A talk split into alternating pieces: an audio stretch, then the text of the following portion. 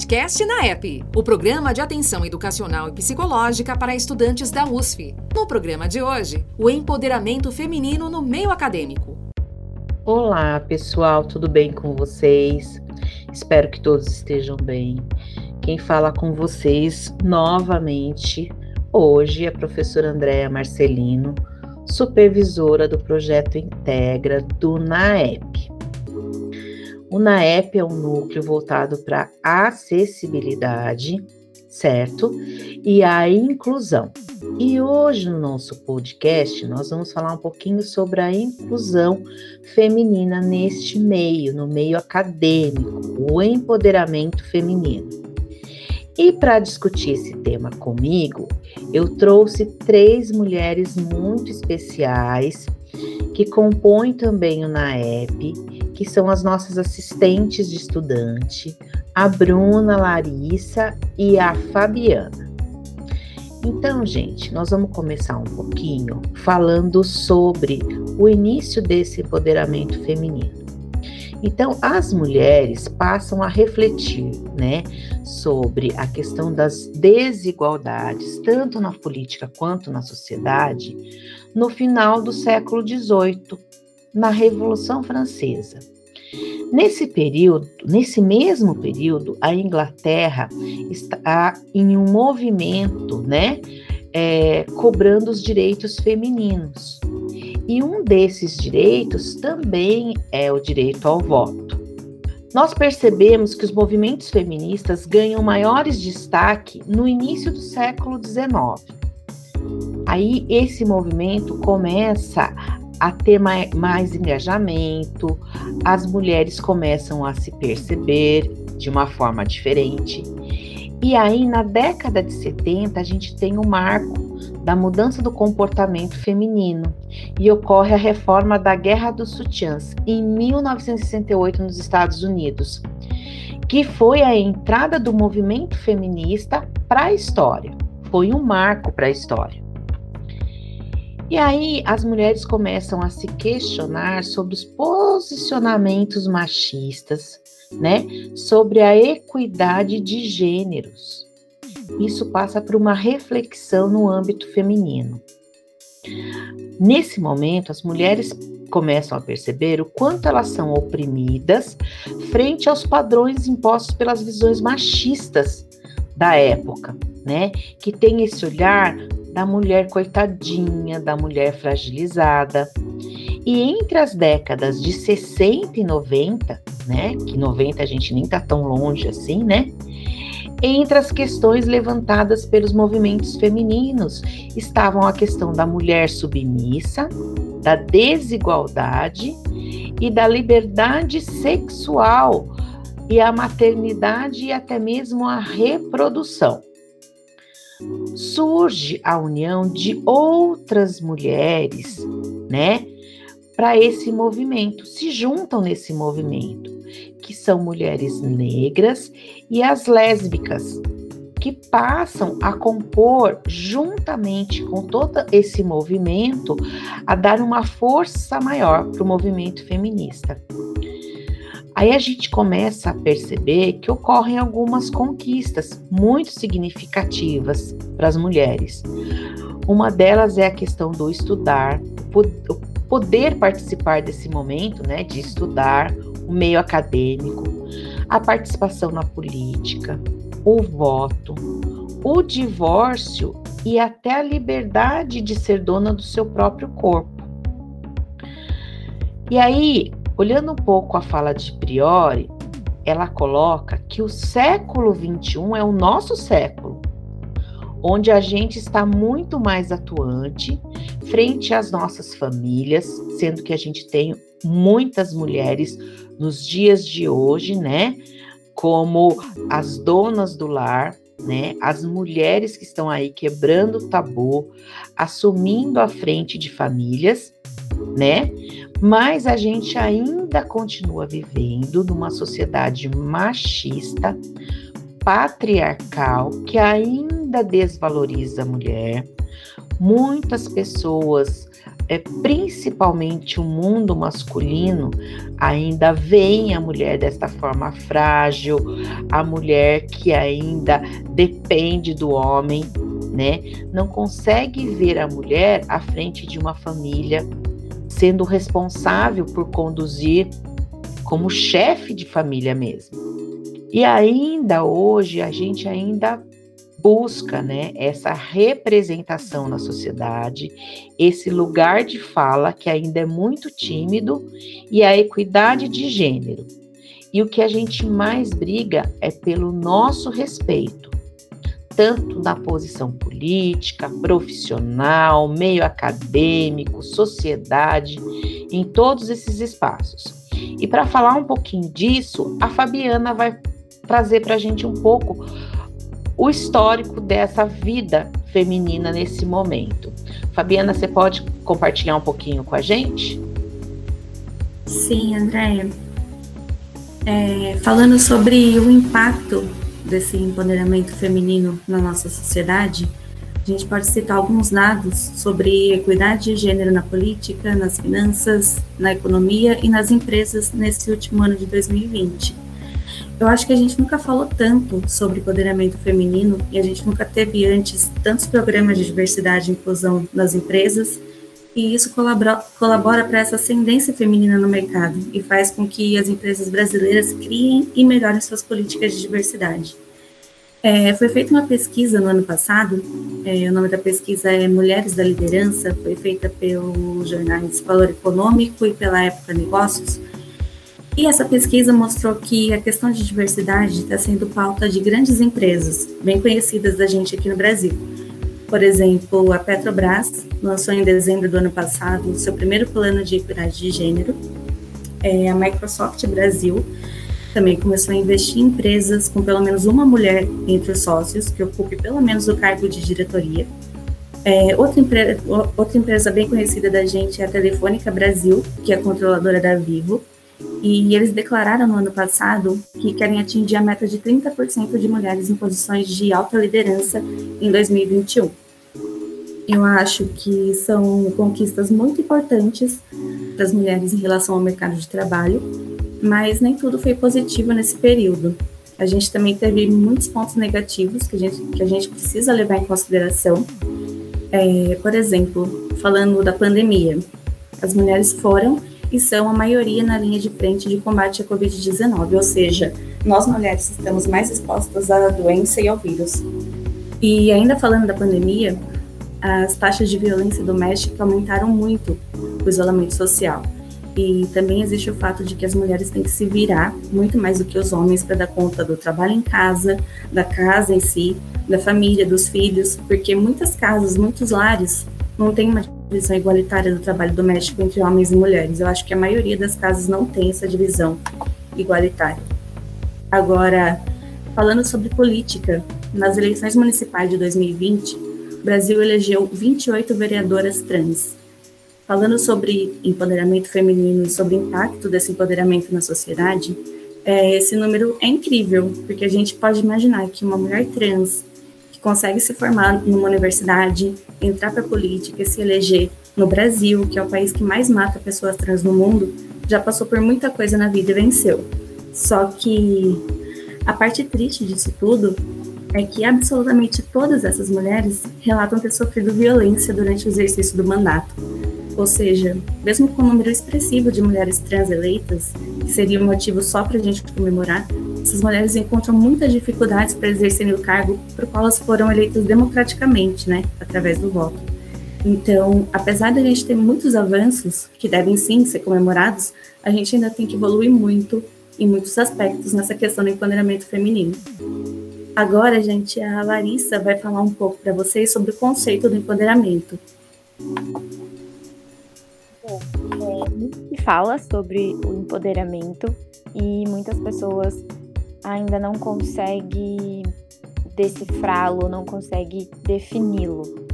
Empoderamento, ele é uma palavra que parte de uma outra palavra que já existe.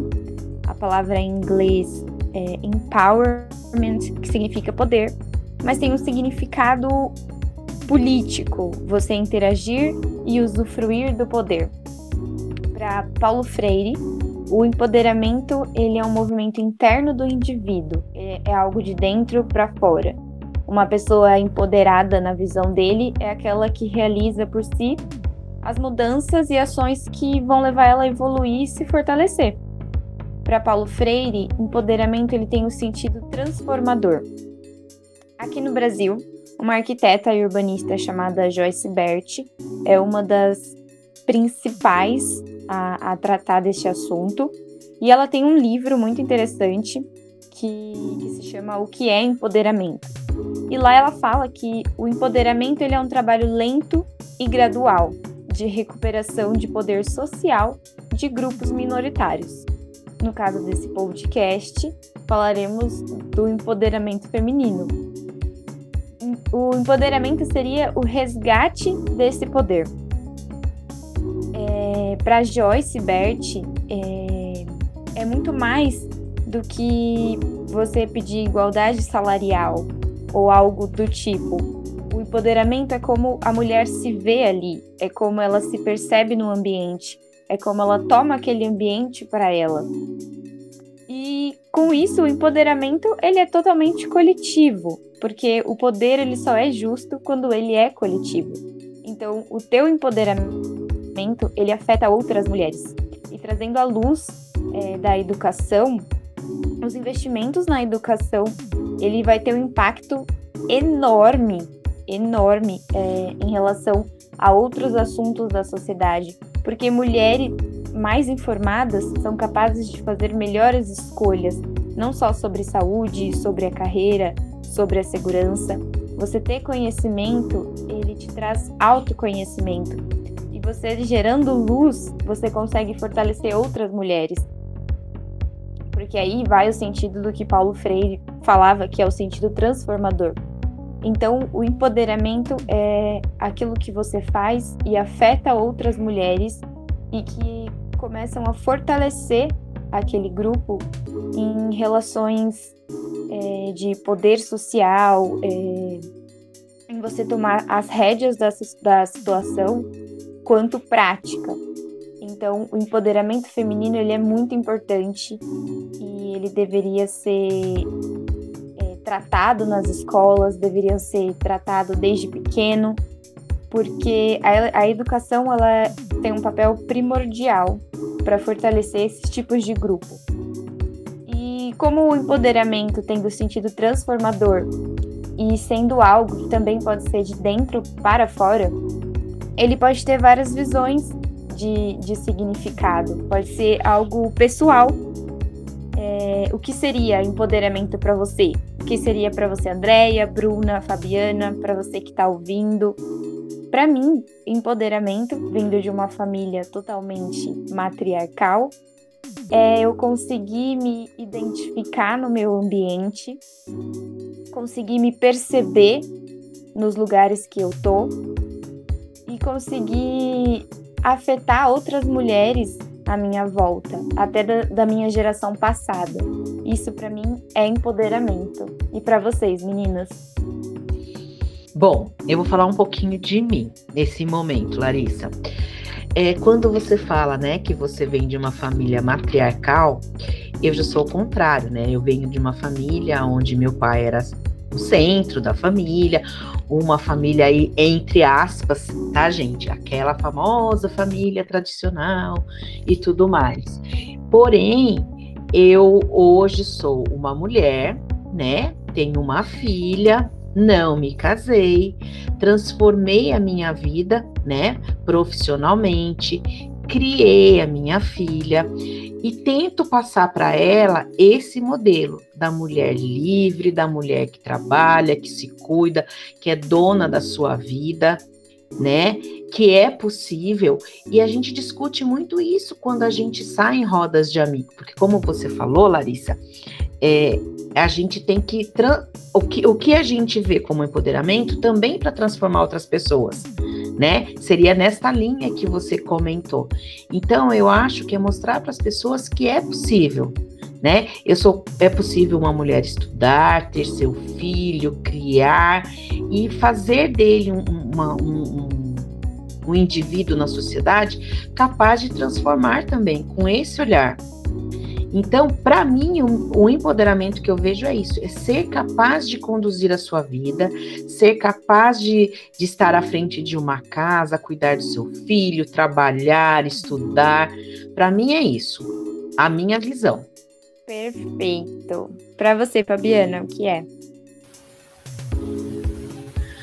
Larissa, é, eu acho que o empoderamento para mim além desses aspectos individuais que a gente encara muito na, na nossa vida diária, é, como você mesma mencionou, eu acho que é exatamente isso. É, eu acho que o empoderamento a gente tem que encarar também como algo coletivo. A gente precisa agir de forma que essas ações coletivas empoderem mais mulheres que muitas vezes não possuem, elas não têm a mesma informação que a gente tem.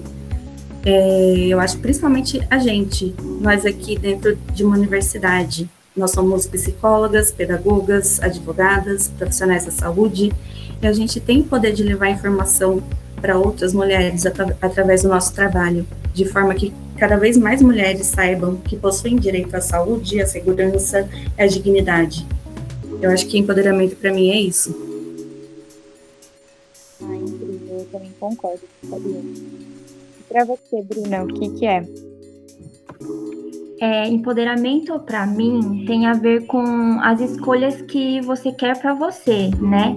Ter autoconhecimento, conseguir mais autonomia para decidir sobre assuntos que afetam sua vida, ter uma voz ativa para expor o que você pensa, o que você quer.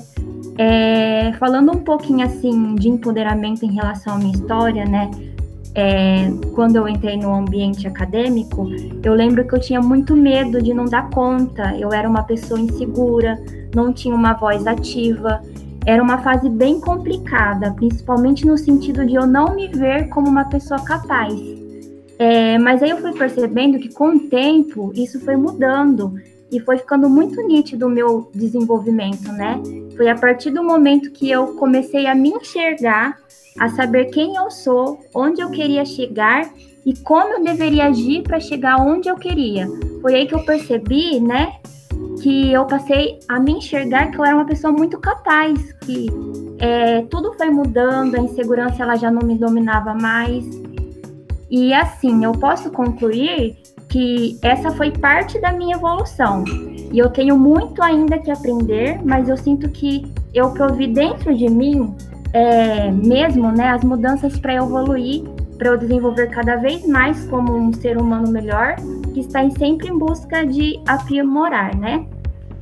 É, e que eu possa estar aqui também para outra pessoa, para também dar o apoio de acordo com as minhas experiências, né, para ela também. Não no sentido assim que eu sou uma pessoa superior, mas assim, é, como eu busquei inspirações em outras pessoas que fizeram parte da minha vida, né? Que eu também seja inspirações para essa pessoa na vida delas. Mesmo que seja só um pouquinho, mas que a gente possa buscar construir junto, ajudar é, a todos a, a alcançarem os seus objetivos, né? Eu também queria falar para vocês sobre algumas mulheres em destaques, né? é, que fizeram parte da, da, nossa história, assim, mulheres empoderadas, cheias de inspirações, né? É, mas também é importante dizer que existem milhares de mulheres em todo o mundo, mas muitas das vezes os seus nomes não são repercutidos, não são pessoas assim é, que têm o seu nome, né, muito falado. São geralmente pessoas comuns que fizeram a diferença. Mas hoje eu vou falar aqui algumas mulheres em destaques, né, é, são várias, mas eu vou falar só algumas. É, eu vou começar falando sobre Berta Lutz, que é uma importante sufragista, né? Ela nasceu em 1984 na cidade de São Paulo. Ela se formou na Inglaterra e na França em biologia e ciências naturais.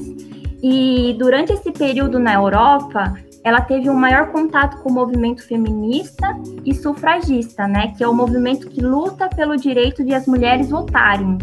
Então foi através desse conhecimento que ela obteve na Europa que ela foi muito importante para a contribuição do direito das mulheres em nosso país, tornando então uma importante sufragista, né, muito famosa aqui no Brasil e que fez muita mudança é, importante para a gente. É, também queria destacar o nome da Nízia Floresta, que é uma escritora, né? E sua história, elas são repleta, repletas de pioneirismo, né? Ela foi a primeira educadora feminista do Brasil, a primeira mulher a publicar textos em jornais. Também escreveu livros em defesa dos direitos das mulheres, dos índios e dos escravos. Entre eles está o livro Direito das Mulheres e Injustiça do Homem. Essa foi a primeira obra brasileira a falar sobre o direito das mulheres à instrução e ao trabalho. Nízia também fez parte da chamada primeira onda feminista, movimento em que mulheres lutavam por igualdade política e jurídica. É, por fim, eu queria também colocar o nome da Catherine Johnson, ela não é brasileira, né? Mas eu acho interessante falar um pouquinho dela. É, ela é conhecida como um computador humano e sua história ficou muito famosa no filme Estrelas Além do Tempo, um filme recomendadíssimo. Ela é física, cientista espacial e matemática. Ela contribuiu para o desenvolvimento da aeronáutica né, estadunidense e para a exploração espacial do país. É, ela trabalhou na NASA em tempos de segregação, começou sua carreira lá na década de 50 e Catherine ultrapassou barreiras do racismo e ficou conhecida pela precisão de seus cálculos na navegação astronômica informatizada. Entre suas conquistas né, estão o voo do Apollo 11 e o primeiro a pousar na Lua e os planos espaciais para a missão é, a Marte. Bom, é, eu quis colocar esses três destaques dessas mulheres empoderadas, né? Como eu já havia falado, tem muitas outras mulheres que fizeram muitas histórias mas o tempinho é curto, então eu quis destacar essas três mulheres. Obrigada. Bom, gente, eu acho que a gente, nesse momento, tanto eu quanto a Bruna, a Larissa, a Fabiana, a gente trouxe um pouquinho para vocês do que a gente pensa, né? É, e que nós, a, a, a minha fala para fechar esse momento é que nós estamos abertos a recebê-las né? Tanto eu, Fabiana, Bruna, Larissa, o NAEP está aí. Podemos conversar, estamos à disposição de vocês, mulheres, e aguardamos a visita de vocês. No momento estamos é, de maneira remota, mas daqui a pouco já estaremos nos, nos campos, cada uma no seu espaço, e estamos prontas. Espero que a gente tenha contribuído um pouquinho com vocês, né? Agradeço muito a, a participação da Bruna, da Larissa, da Fabiana. Muito obrigada por esse momento e nos vemos em breve, ok? Um abraço para todas vocês para quem está nos ouvindo, para as meninas que participaram, meu muito obrigado. Muito obrigada, gente. Um abraço a todas e a todos também. Obrigada, meninas. Saiba mais sobre o núcleo através do e-mail naep@usf.edu.br.